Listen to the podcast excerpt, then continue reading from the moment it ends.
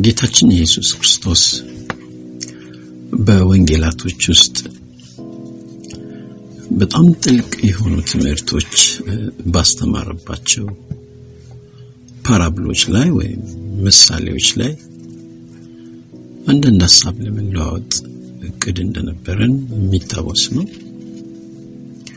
ባለፈው የአስሩን ቆነጃጅት ምሳሌ አንስተን በጣም ጠቃሚ ነገሮችን ተከፋፍለናል። ከትምህርቱም የንቁነትን አስፈላጊነት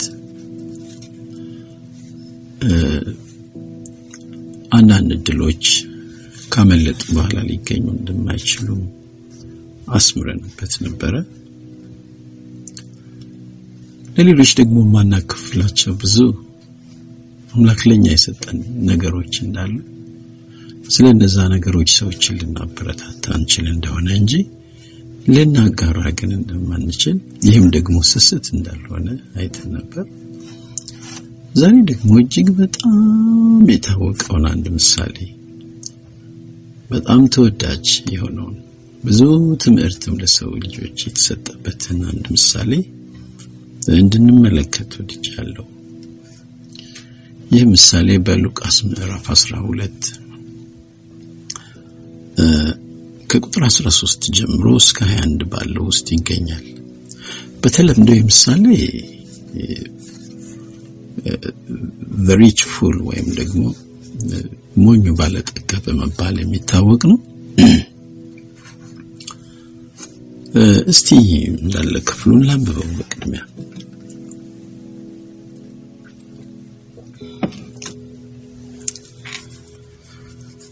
ከሕዝቡም አንድ ሰው መምህር ሆይ ርስቱን ከኔ ጋር እንዲካፈል ለወንድሜ ንገረው አለው። እርሱም አንተ ሰው ፈራጅና አካፋይ በላያችሁ እንደሆን ማን ሾመኝ አለው። የሰው ሕይወት በገንዘቡ ብዛት አይደለምና ተጠንቀቁ፣ ከመጎምጀትም ሁሉ ተጠበቁ አላቸው። ምሳሌም ነገራቸው እንዲህ ሲል አንድ ባለጠጋ ሰው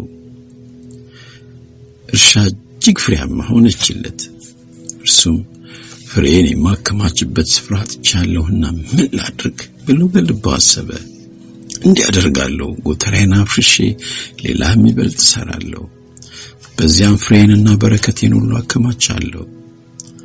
ነፍሴንም አንቺ ነፍሴ ለብዙ ዘመን የሚቀር ብዙ በረከት አለሽ፣ እረፊ፣ ብዪ ጠጪ፣ ደስ ይበልሽ እላታለሁ አለ።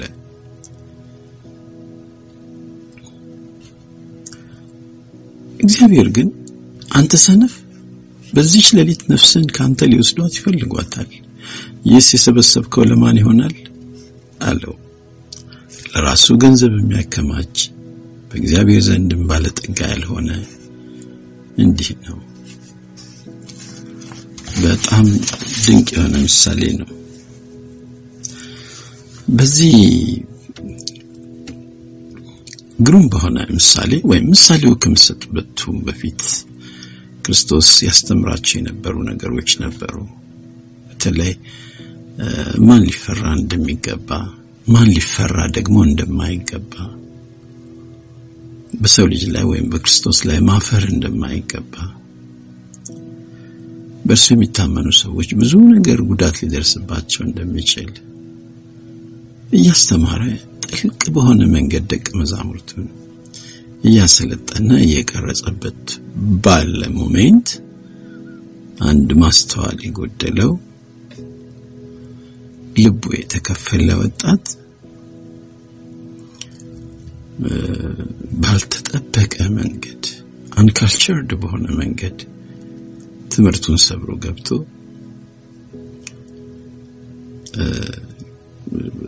በክርስቶስ ሚዛን ፈጽመው ግምት ሊሰጠው የማይችለው ነገር forward ሲያደርግ እናያለን። ክርስቶስ በጣም የላቁና ዘላለማዊ ጠቀሜታ ያላቸው ርዕሰ ጉዳዮች ነበር ያነሳው። ግን ይሄ ጨዋነት የጎደለው ሰው ሰብሮ የገባበት መንገድ የሚያስደስት አይደለም። ይህም የሚያሳየው ምንድን ነው? እነዛ ሁሉ ጥልቅ ትምህርቶች ሲሰጡ የእሱ ልብ የውርስ ጉዳዩ ላይ እንደነበር ነው የሚያሳየው ማለት ነው። ልቡ ከነዛ ጥልቅና ዘላለማዊ ትምህርቶች ጋር በዛ ሰዓት አብሮ አልተቃኘም። ከኢየሱስ ክርስቶስ ትምህርት ጋር አልነበረም። ምናልባት ከወንድሙ ጋር በመንፈስ ትንቅንቅ ላይ ነበረ። የሚያሳዝን ክስተት ነው። ምናልባት ስለ ጆጎች፣ ስለ ማስታጠቢያዎች፣ ስለ ባልዲ፣ ስለ አልጋ፣ ስለ ሳጥን እያሰበ ነው። ኢየሱስ ግን ስለ ዘላለማዊ ጉዳዮች ነው ትምህርት እየሰጠ የነበረው። ዮሐንስ ቡኒያን ወይም ጆን ቡኒያን በመባል የሚታወቀው በ16ኛ ወይም በ15ኛ ሴንቹሪ እጅግ በጣም ታዋቂ classical መጽሐፍ የጻፈ ሰው አንድ ግሩም መጽሐፍ አለው። ብዙ ሰዎች ያነበቡትና የሚወዱት የመናኙ ጉዞ ወይም The Pilgrim's Progress የሚለው ማለት ነው። በመናኝ ጉዞ ላይ ጥሩና መጥፎ የሆኑ ባህሪያቶች ሰብዕና ተላብሰው ይጫወታሉ። እንደሚታወቀው እንደ ሰው ሆነው ክርስቲያንን ሲገጥሙት፣ ሲለዩት፣ ሲጣሉት፣ ሲያነሱት ይታያልና በጣም ግሩም classic የሆነ መጽሐፍ ነው። እዛ ላይ ታዲያ አንድ ገጸ ባህሪ አለ። ገጸ ባህሪው አንድ ሰው ነው። ምን ይዟል? ቆሻሻ መዛቂያ አካፋ ይዟል። እሱን መዛቁ መያዙ ብቻ ሳይሆን ሙሉ ለሙሉ ትኩረቱና ልቡ መሬት ላይ ነው ያረፈው። በጣም የሚዝቀው ነገር የሚሰቀጥጥ ነው። በዚህ ላይ እንደገና አይኑም የተተከለው መሬት ላይ ነው። ስራን ለማቃለል አይደለም። ስራ ማንኛውም ስራ ክቡር ነው። ግን እዚህ ጋር ሊባል የተፈለገው ነገር ምንድን ነው? አንዳንድ ጊዜ በጣም በጣም በጣም የከበሩ ነገሮች እያሉ ከፍ ያሉ ነገሮች እያሉ ዘላለማዊም ነገሮች እያሉ ከልብ መጉደል የተነሳ ከአሳሰብ ደካማነት የተነሳ ከእውቀት ማነስ የተነሳ ሰዎች በጣም ተራ እንደ ጭቃ ባሉ ነገሮች ላይ ልባቸው ይጣበቃል። ምድራዊ በሆኑ ነገሮች ላይ ነገ በሚጠፉ ነገሮች ላይ በማይዘልቁ ነገሮች ላይ ልባቸው ይጣበቃል። አንዳንዶች የአምላክን ቃል ፍለጋ ምናልባት ርቀው ሊሄዱ ይችላሉ። በጣም የከበረ የሳምንቱን ጊዜያቸውን የእረፍት ጊዜያቸውን ሁሉ መስዋዕት ሊያደርጉ ይችላሉ። ያ ታላቅ ነገር ነው። ግን ቃሉን ለማዳመጥ መቅረብ ቀላል ነገር አይደለም። ቀላል ነገር አይደለም። እንደዚህ አይነት ቦታ ላይ ሄደን የአምላክን ቃል ለማዳመጥ ቀርበን ተሰይመን ልባችን ግን ምድራዊ ርስት ወደምንካፈልበት ቦታ ሪትሪት ካደረገ እዛ ካፈገፈገ ልክ አይደለም። አንዳንዶች ይመቻቸዋል። ወደ አምላክ ቤት ብለው ሄደው የራሶቻቸውን ቤቶች ነው በመንፈስ እዛ ቁጭ ብለው የሚያበጁት።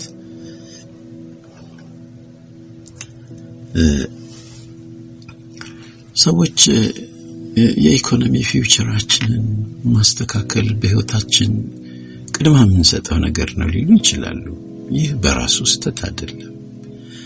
ግን በእውነት የኢኮኖሚ ፊውቸርን ማስተካከል ከሁሉ ነገር የበለጠ ነው። በቃ አንድ ሰው ወደፊት ጊዜውን ከኢኮኖሚ አንጻር እንደው ከፍተኛ የገንዘብ ተቀማጭ በማድረግ ወይ የሆነ ነገር በማድረግ እንደው ሴትል እንዳደረገ ሲሰማው በቃ ሁሉ ነገር ጨረሰ ማለት ነው። በኢየሱስ ክርስቶስ እይታ ይህ የዚህ ባለጠጋ ሰው ሞኝነት ነው። ይሄ ሞኝነት ነው። ኢኮኖሚክ ፊውቸራችንን እንደሰራን ኃላፊነታችንን በዛ ረገድ እንደተወጣን ተሰምቶን ራሳችንን እንዳደላደልን ከተሰማን በእውነት ያኔ ተሞኝተናል። ምክንያቱም በዚህ አቅጣጫ ሴኪሪቲ ሊኖር ስለማይችል ዋስትና ለራሳችን በዚህ መንገድ ልንፈጥር ስለማንችል በሩ በስ መቼና በስንት ሰዓት እንደሚንኳኳ ስለማይታወቅ ማለት ነው።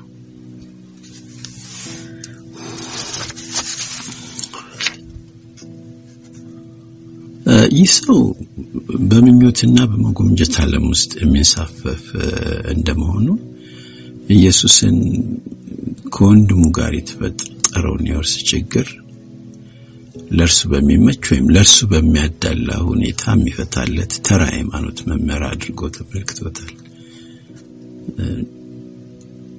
ይህ ትልቅ ውድቀት ነው በአስተሳሰብ ረገድ። ኢየሱስ ክርስቶስን የሆነ divider ርስት አካፋይ አድርጎ ማሰብ በራሱ ትልቅ ትልቅ ትልቅ ስህተት ነው። ስህተት ብቻ አይደለም፣ የመዳንስ አማራጭ አይጠፋም።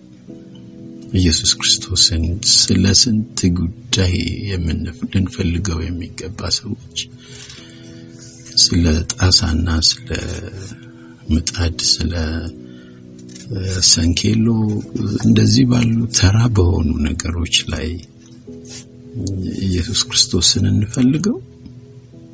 God forbid፣ ይህ አይሁን፣ ሊሆንም አይገባም። ኢየሱስ ክርስቶስ ከሰማያት ሰማያት የመጣበት ጉዳይ በጣም rich ነው። ለሰው ዘር ለአጽናፈ ዓለም ሁሉ የሚበጅ ነው። ለሰማይ መሬት የሚጠቅም ነው። በምድር ውስጥ ትቢያ ሆነው ለቀሩ የምንወዳቸው ሰዎች ሁሉ ተስፋ ይዞ ነው የመጣው ኢየሱስን እንደዚህ ባሉ ሩድሜንተሪ በሆኑ ተራና መናኛ በሆኑ ነገሮች ላይ ጎትቶ ለመውሰድ መሞከር ወይም በዛ ነገር ለማሳተፍ መሞከር ትልቅ ትልቅ ውድቀት ነው ብዬ ነው ማስበው።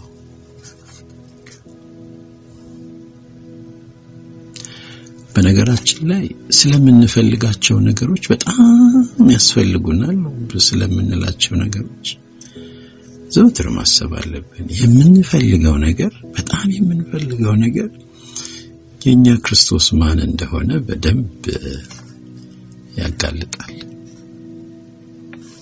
ኢየሱስ ለኛ ማን ነው የሚለውን ጥያቄ ለመመለስ እኔ በሕይወቴ በጣም አጠንክሬ የምፈልገው ነገር ምንድን ነው የሚለው ጥያቄ በደንብ አድርጎ ይመልስልኛል። ስለዚህ ምንድን ነው የምትፈልጉት? ያ ነገር ስለ እናንተ በጣም ይናገራል። እናንተ በክርስቶስ ላይ ስላላቸው አስተሳሰብ በደንብ ይናገራል። ኢየሱስ ስለ እናንተ አጣሪ ነው። ኢየሱስ ክርስቶስ ለእናንተ እንዲህ ተራ በሆነ ጉዳይ ላይ ሶሉሽን እንዲያመጣ በዛ አቅጣጫ ነው የምታስቡት? በነገራችን ላይ ጌታችን በሁሉም ጉዳዮች ይመለከተዋል። ዳሩ ግን ግን እንደ በእምነት እየጠነከረን ስንሄድ ብዙ መናኛ የሆኑ ነገሮችን ከህይወታችን ከጥያቄዎቻችን ሊስት ላይ ልናስወግድ እንችላለን።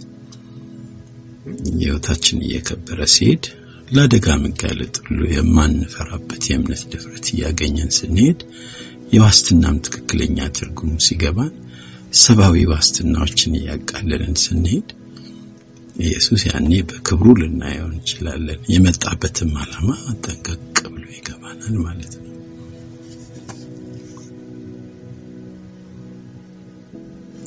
ኢየሱስን አንዳንዶች የማህበረሰብ ወይም የኢኮኖሚ ስርዓት አዳሽ አድርገው ይወስዱታል። ይህ ደግሞ የክርስቶስን ጥልቅ ስራ ያቃልላል፣ የእኛንም ጥልቅ ፍላጎት ያሳንስብናል፣ ያጫጭብናል። ስለዚህ ኢየሱስ የመጣበትን ዓላማ ከፍ አድርጎ መመልከት የእኛንም ፍላጎት ከፍ ያደርገዋል። comparatively ማለት ነው። ኢየሱስ ስለ ሰውየው ከተናገረ በኋላ ከማጎምጀት ተጠንቀቁ ነው ያለው።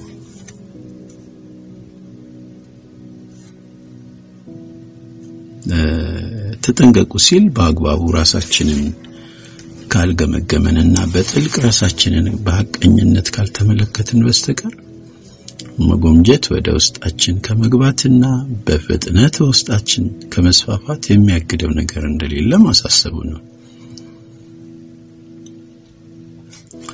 now መጎምጀት ይሄ covetous የሚባለው ነገር covetousness ሳናስበው የሚያጠቃን የሚበክለን ነገር ነው። ተጠንቀቁ ነው ያለው።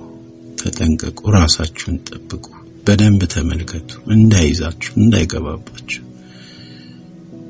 ይሄ የማይጠቅም ፍላጎት፣ ይሄ የተበላሸ የተዛባ priority፣ misplaced የሆነ priority፣ ቦታውን ያልጠበቀ ቅደም ተከተል በህይወታችሁ እንዳይከሰት በደንብ በደንብ በደንብ ተመልከቱ። checkpoint ይኖራችሁ እያለ ነው ኢየሱስ። ከመጎምጀት ሁሉ የሚለው ደግሞ ሐረግ ምን ያመለክተናል? መጎምጀት ብዙ ነው። ብዙ አይነት ገጽታዎች አሉት። ለገንዘብ ብቻ አይደለም ሰው የሚጎመጀው፣ ብዙ የሚጎመጅባቸው ጉዳዮች አሉ። ሰው ገንዘብ ስላለ ስለ ገንዘብ ድሆችም ይጎመጃሉ። እንደኔ እኔ አይነት ሰዎች የሚጎመጁበት ነገር ሊኖር ይችላል ማለት ነው።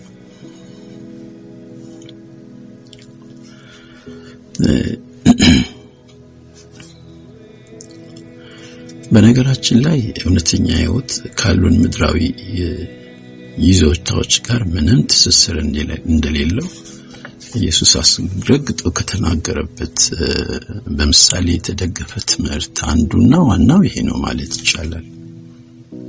ሕይወታችን ካሉን ነገሮች ጋር ያለው ግንኙነት እዚህ ግባ የሚባል አይደለም ይቻላል። እንደውም የለውም ነው የሚለው ኢየሱስ። የሚገርም ነው። የድፍረት አይደለም። ይህ ስለ መንፈሳዊነት በግልጽ ለተረዳ ሰው ሀቅ ነው። የዘላለም ሀቅ ነው። ሕይወታችን ከብርና ከወርቃችን ጋር ካሉን ነገሮች ጋር ካሉን መኪናዎች ከሰራነው ቤት ጋር ከምኑ ካሉን ዘመዶች ከደረስንበት የትምህርት ደረጃ ጋር ሕይወታችን አያያዝም። የትኛው ሕይወት? እውነተኛው ሕይወት።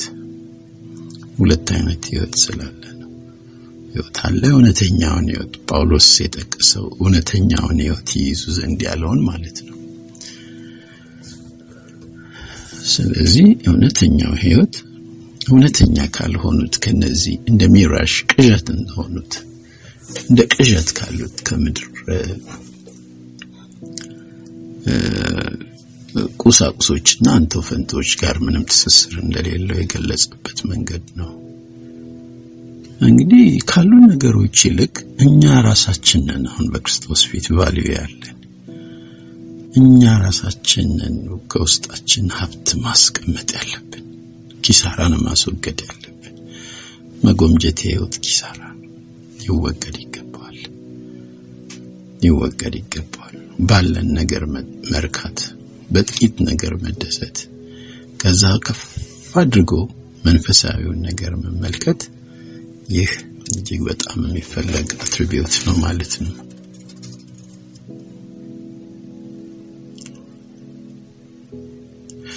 አንዳንድ ጊዜ ሰዎች ወደ ኢየሱስ ሲመጡ አስተውለን ከሆነ እሱ እንዲወስንላቸው ይፈልጋሉ።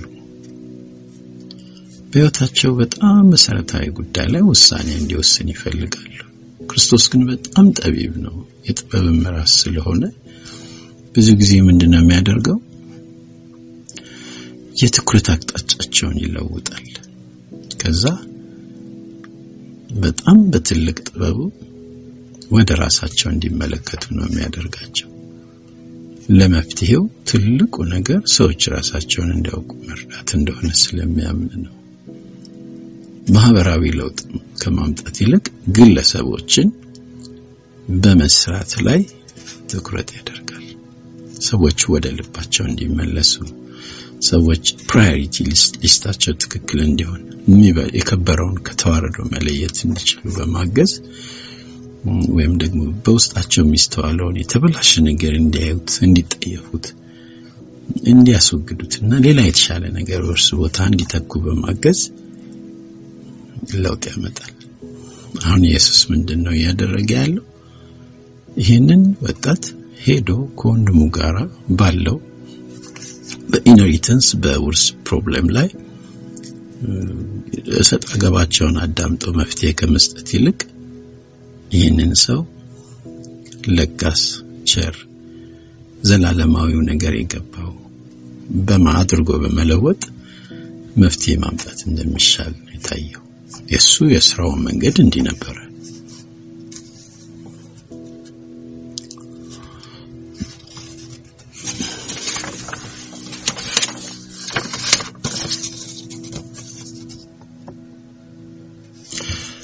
በነገራችን ላይ ከዚህ ምሳሌ አንጻር ህይወት ራሱ ምን ማለት ነው? በዚህ ምሳሌ ውስጥ ያሉን ነገሮች ምንም አይነት ነገሮች ይሆኑ ህይወታችን እንዲቀጥል ወይም እንዳይቋረጥ ማድረግ አይችሉም ነው የኢየሱስ ክርስቶስ ሐሳብ። ምንም አይነት ነገር ይኑር ህይወታችን በእነዚህ ነገሮች ላይ ተመክቶ በቃ ኢተርናሊ ሊቀጥል ሊሄድ አይችልም አይችልም። ምንም አያገናኘውም። ምን ማለት ነው? ሞት እንግዲህ ክርስቶስ እንዳለው ሞት ድንገት ነው የሚመጣው ነው ያለው ሰውየው። ሞት ብሔራዊ ቤተ መንግስትን ሊያንኳኳ ይችላል፣ ወይም ደግሞ በጣም ድቅቅ ያለ ጎጆ ውስጥ መጥቶ በኃይል ሊያንኳኳ ይችላል። ሞት ማንንም አይለይም፣ ማንንም አያከብርም።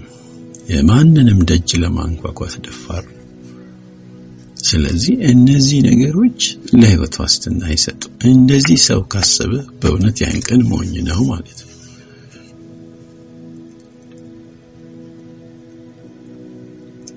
እንደውም በብዙ ቦታ ከዚህ ጋር ተያይዞ ተያይዘው ያሉትን ሀሳቦች ክርስቶስ ሲያንጸባርቅ ችግሩ ምንድነው ነው የሚለው ብዙ ጊዜ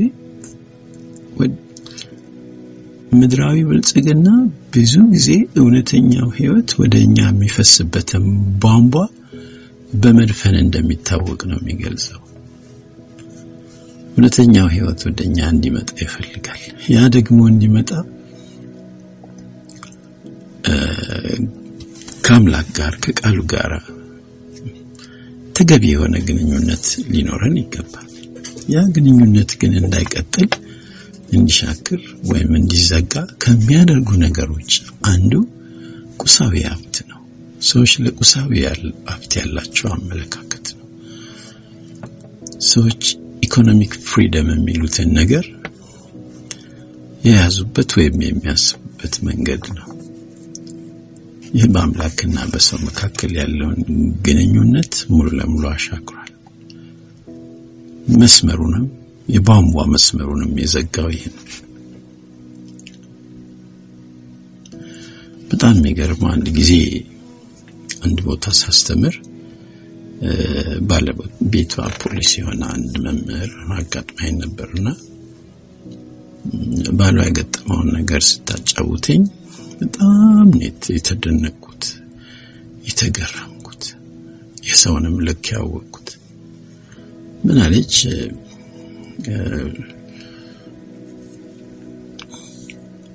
ባሌ አለች።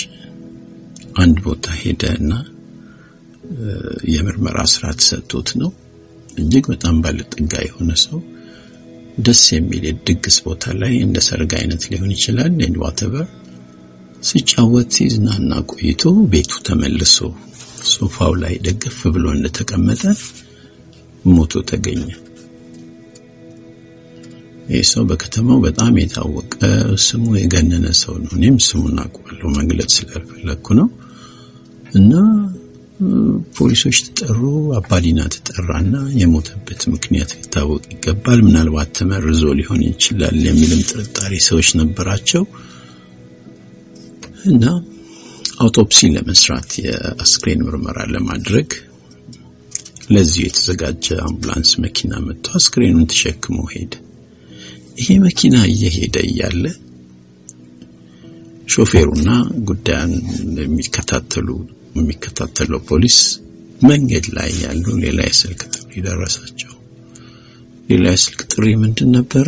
ወደ ጊዮርጊስ ቤተክርስቲያን አካባቢ ከኋላ ባለ አንድ ጋርቤጅ ትልቅ ጋርቤጅ አካባቢ በላስቲክ የተጠቀለለ የሰው አስከሬን እንዳለ እና ያንን አስከሬን እንዲያነሱት እግረ መንገዳቸውን ተነግሯቸው እየሄዱ ያንን አስክሬን ከቆሻሻ መጣ። በጣም የድሃ ሰው ማንነቱ የማይታወቅ ሰው አስክሬን አነሱና በመኪና ውስጥ ከዛ ባለጠጋ ሰው አጠገብ ነበር ያስተኙት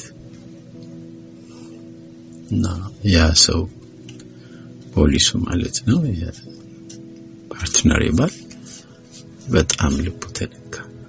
መጨረሻ ላይ ሁሉም አንድ መደብ ላይ ይተኛል አለና እውነት ነው። ሞት ለማንም ፊት አይሰጥም። ሞት ማንም ጋር ለመሄድ ኢየሱስ እየተናገረ ነው። ስለዚህ security ን ለማምጣት ሰው ለህይወቱ ዋስትና ለመፍጠር የሚሄድባቸው አንዳንድ መንገዶች ወይም አደረግኩት የሚለው ነገር ሁሉ ቧልት ነው ማለት ነው። የቀልድ ያህል ነው። ሰዎች ብልጽግናን የለፉትን ያህል እንዳላሳረፏቸው ይናገራሉ። ብዙ ሰዎች በጣም የለፉለትን ያህል ያመጣላቸው ነገር እፍኝ እንደማይሞላ ነው የሚገልጹት። የጠበቁትን ነገር አላስገኝላቸውም። ስለዚህ አሁንም እንደገና የምንለው ምንድን ነው? መጎምጀት የሞኝነት መንገድ ነው። ዛሬም በተለይ በ western society በጣም ድሎት አለ። ህይወት በጣም ዘመናዊ የሆነ ነው። luxury ው እንደ ልብ ነው። ግን ብልጥግናን የማሳደዱ ሩጫ ፍጥጥ ባለ ውሸት እየታገዘ እንደሆነም ደግሞ እናያለን። በአዲዎች ለምሳሌ በቴሌቪዥን ማስታወቂያዎች ላይ ስንመለከት አይን ያወጣ ውሸት ነው እየተዋሻ ያለው። ይህ ነገር ከሌለ ህይወት የለህም እስከ ማለት ድረስ ማለት ነው። ኢየሱስ የተናገረው ነገር ታላቁ ሞኝነት አሁን ገሃድ ወጥቷል ማለት ነው።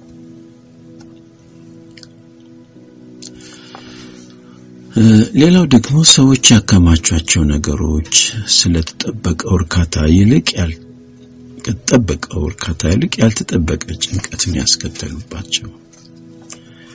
ምክንያቱም ከረጢቶቻቸው በሙሉ የሚያንጠባጥቡና ቀዳዶች ቀዳዶች ናቸው። ለምሳሌ ቢሊዮነሩ ቢሊዮነር የሆነ ሰው የተወሰኑ ሚሊዮኖች ቢያጣ ወይም ቢከስር ሳይተኛ በማደሩም አይቀርም። ሲናደር ሲንጨረጨር ያድራል። there is እኮ in a bank ምናልባት ቢሊዮኖች እኮ ባንክ ውስጥ አሉት። ግን የተወሰነ ሚሊዮኖች ስላጣ ብቻ በቃ security ው ይነካል። የ security ው ስሜት ይነካል ማለት ነው።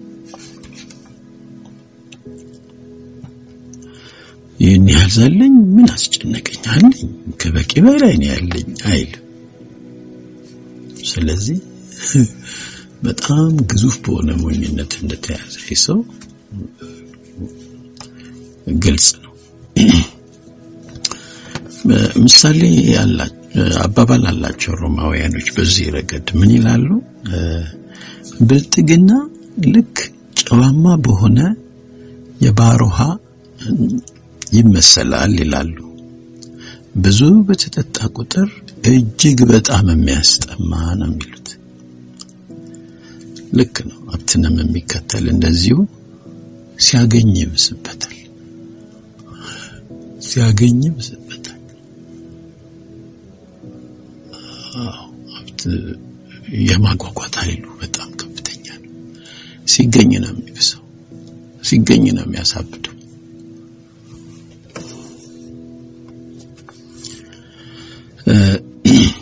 ይህ በመጎምጀት የተመታ ሰው ህይወቱ ጠቅላላ በእኔነት ላይ የተመሰረተ ነው። ሌላው አሳዛኙ ነገር ነፍሴ ሆይ እንዲያደርግ ለእኔ እንዲያድርጌ እንዲያድርጌ እንዲያድርጌ እንዲ ከራሱ ውጪ ምንም ስኮፕ እንደሌለው ነው ያሳየው።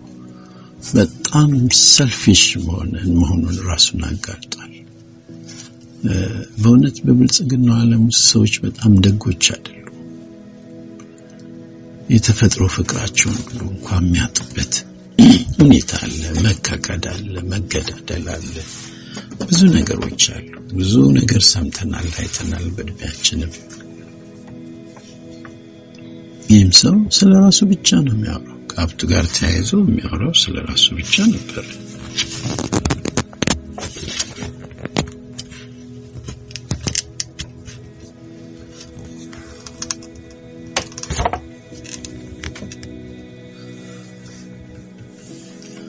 ምንም ምንም ስለ ሌላ ሰው ስለ ጎረቤቱ ወይም ስለ አምላክ ያነሳው ነገር አልነበረም። የሚያሳዝነው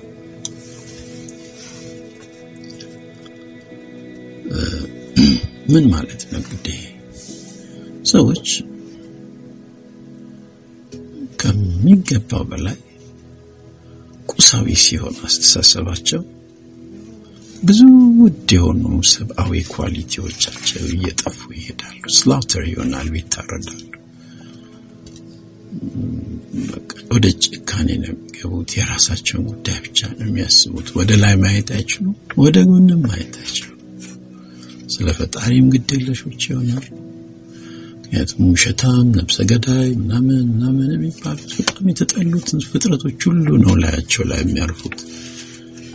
በዚህ ምክንያት ወደ ጎን ማየት አይችሉም። ለሚያሳዝነው በችግር ለሚማቅበው ጎረቤታቸውን ግድ የለሽ ይሆናሉ። ኢየሱስ ያናገረው አንድ ባለጠጋም ይህ ሁኔታ ነበር የተንጸባረቀበት። ያለህን ሸጠህ ለድሆች ስጥና እስቲ ናና ተከተለኝ ሲለው ፊቱ ተለወጠ ነው የሚለው። ፊቱ ጠቆረ ነው የሚለው። ሊያደርግ የማይችለውን ነገር forward እንዳደረገለት ተሰማው። ምን በቃ ተለያዩ። በቃ እዚህ ጋር እንለያያለን ብሎ ትቶት ሄደ። ስለዚህ በመጎምጀት የተመታ ሰው ሕይወቱ ጠቅላላ በእኔነት ላይ የተመሰረተ ነው። ስለ አምላክም ሆነ ስለ ጎረቤቶቹ፣ ስለ ቤተሰቦቹም እንኳን ምንም ደንታ አይኖረው። ከራሱ ወጣ ብሎ ለማሰብ ቢችል ኖሮ ይሄ ሰው ያሉትን ጥሪቶች በተገቢው መንገድ የሚጠቀምባቸውን ቦታዎች ይመለከት ነበረ። በአግባቡ የተከማቸ ዘር ጥፋትን፣ ያለ አግባብ የተከማቸ ዘር ምንጊዜም ጥፋት ነው የሚጠራው። በአግባቡ ከተበተነ ግን በረከትና ብዜት ነው የሚያመጣው። እንደዛ ነው የክርስቶስ ትምህርት፣ የመጽሐፍ ቅዱስ ማስተምህሮ። የሞኙ ባለጠጋ ንግግር የአምላክ ምላሽ በሞኙ ባለጠጋ እና በአምላክ ምላሽ መካከል ያለውን ንግግር ስናነጻጽር ልዩነቱ በጣም ነው የሚያስደንቀው። የሰውየው ቃል በሀብቱ የተደገፈ ቢመስልም ከአንድ ሌሊት የማለፍ አቅም አጥቷል። አምላክ ግን እንደ መብረቅ ባለ ንግግር ጉልበቱን ውሃ በሚያደርግ መንገድ ነው የተናገረው። አንቺ ነፍሴ እንዲህ እንዲህ እንዲህ ብሎ ስላላላ ራሱን ያወራው አንተ ሰው ዛሬ ማታ ትፈለጋለህ የሚለው ንግግር ግን አጽናፈ ዓለምን በሙሉ ጸጥ የሚያሰኝ ነው። ማንም ሊበርና ሊንቀሳቀስ አይችልም። ከዚህ ንግግር በኋላ ትልቅ ኃይል ያለው ታንድረስ የሆነ ንግግር ነው።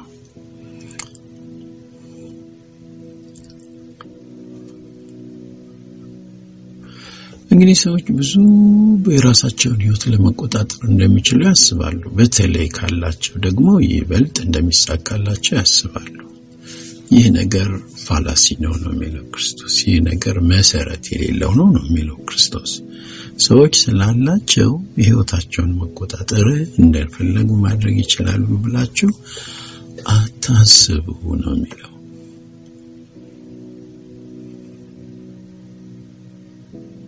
በነገራችን ላይ ሰውየው ምንድን ነው ያለው ጌታ? እርሻው እጅግ ፍሬያማ ሆነችለት ነው የሚለው እንጂ እርሻውን ፍሬያማ አደረገ አይልም። ነገሮች እኮ በተፈጥሮ ሂደት ነው የሚሳኩት። ለምን ሞኝ እንሆናለን? ፀሐይ ሳይወጣ ነፋስ ሳይነፍስ ዝናብ ሳይዘንብ ምንድን ነው ሊሳካ የሚችለው ነገር? ሁሉም ነገር የሆነው እርሱ ስለፈቀደ ነው። ሁሉም ነገር የሆነው እርሱ እጁን ስለዘረጋና የፊቱን ብርሃን ወይም ፈገግታውን ለምድር ፍንትው ስላደረገ ነው፣ ፊቱን ስላላዞረ ነው። የተፈጥሮን ሚዛኖች እየጠበቀልን ነው። በመንፈሱና በቃሉ ለሰውየውም ፍሬያማ የሆነው እርሻው ነው፣ ራሱ እርሻው ነው። በመሬት ውስጥ በተካሄደ ጥንቃቄ በተሞላ የኬሚስትሪ፣ የፊዚክስ፣ የባዮሎጂ ስርዓት ማለት ነው። ምንድን ነው የሚደነቀው? ማነው ታዲያ? ይሄ ትልቅ ትልቅ ትልቅ ሰው ልጅ እንከን ነው። እየሆኑ ያሉት ነገሮች እየሆኑ ያሉት በተፈጥሮ ስርዓት ነው። ተፈጥሮ ስርዓት ደግሞ ባለቤት አለው።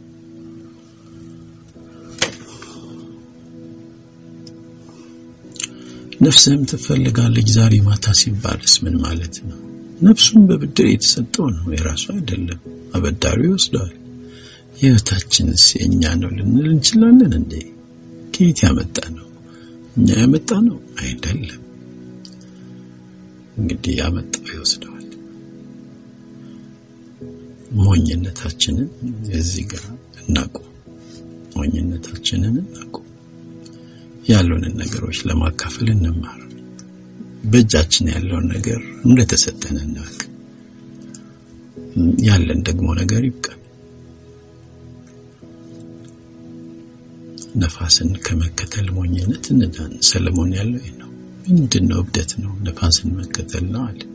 ብዙ ነገር አየ። ብዙ ብዙ ብዙ ብዙ አየና መጨረሻ ግን ሲደመደም ከንቱ የከንቱ ከንቱ ነፋስንም እንደመከተል ነው ነው ያለው።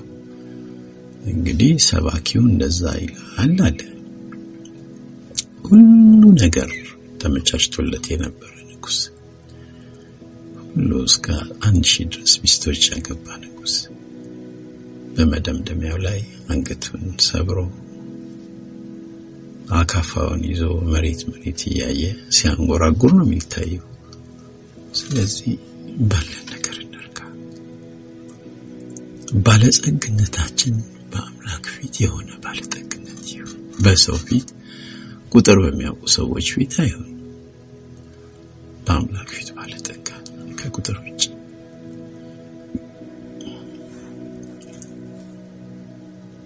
በመልካም ስራ ባለጠጎች ነው።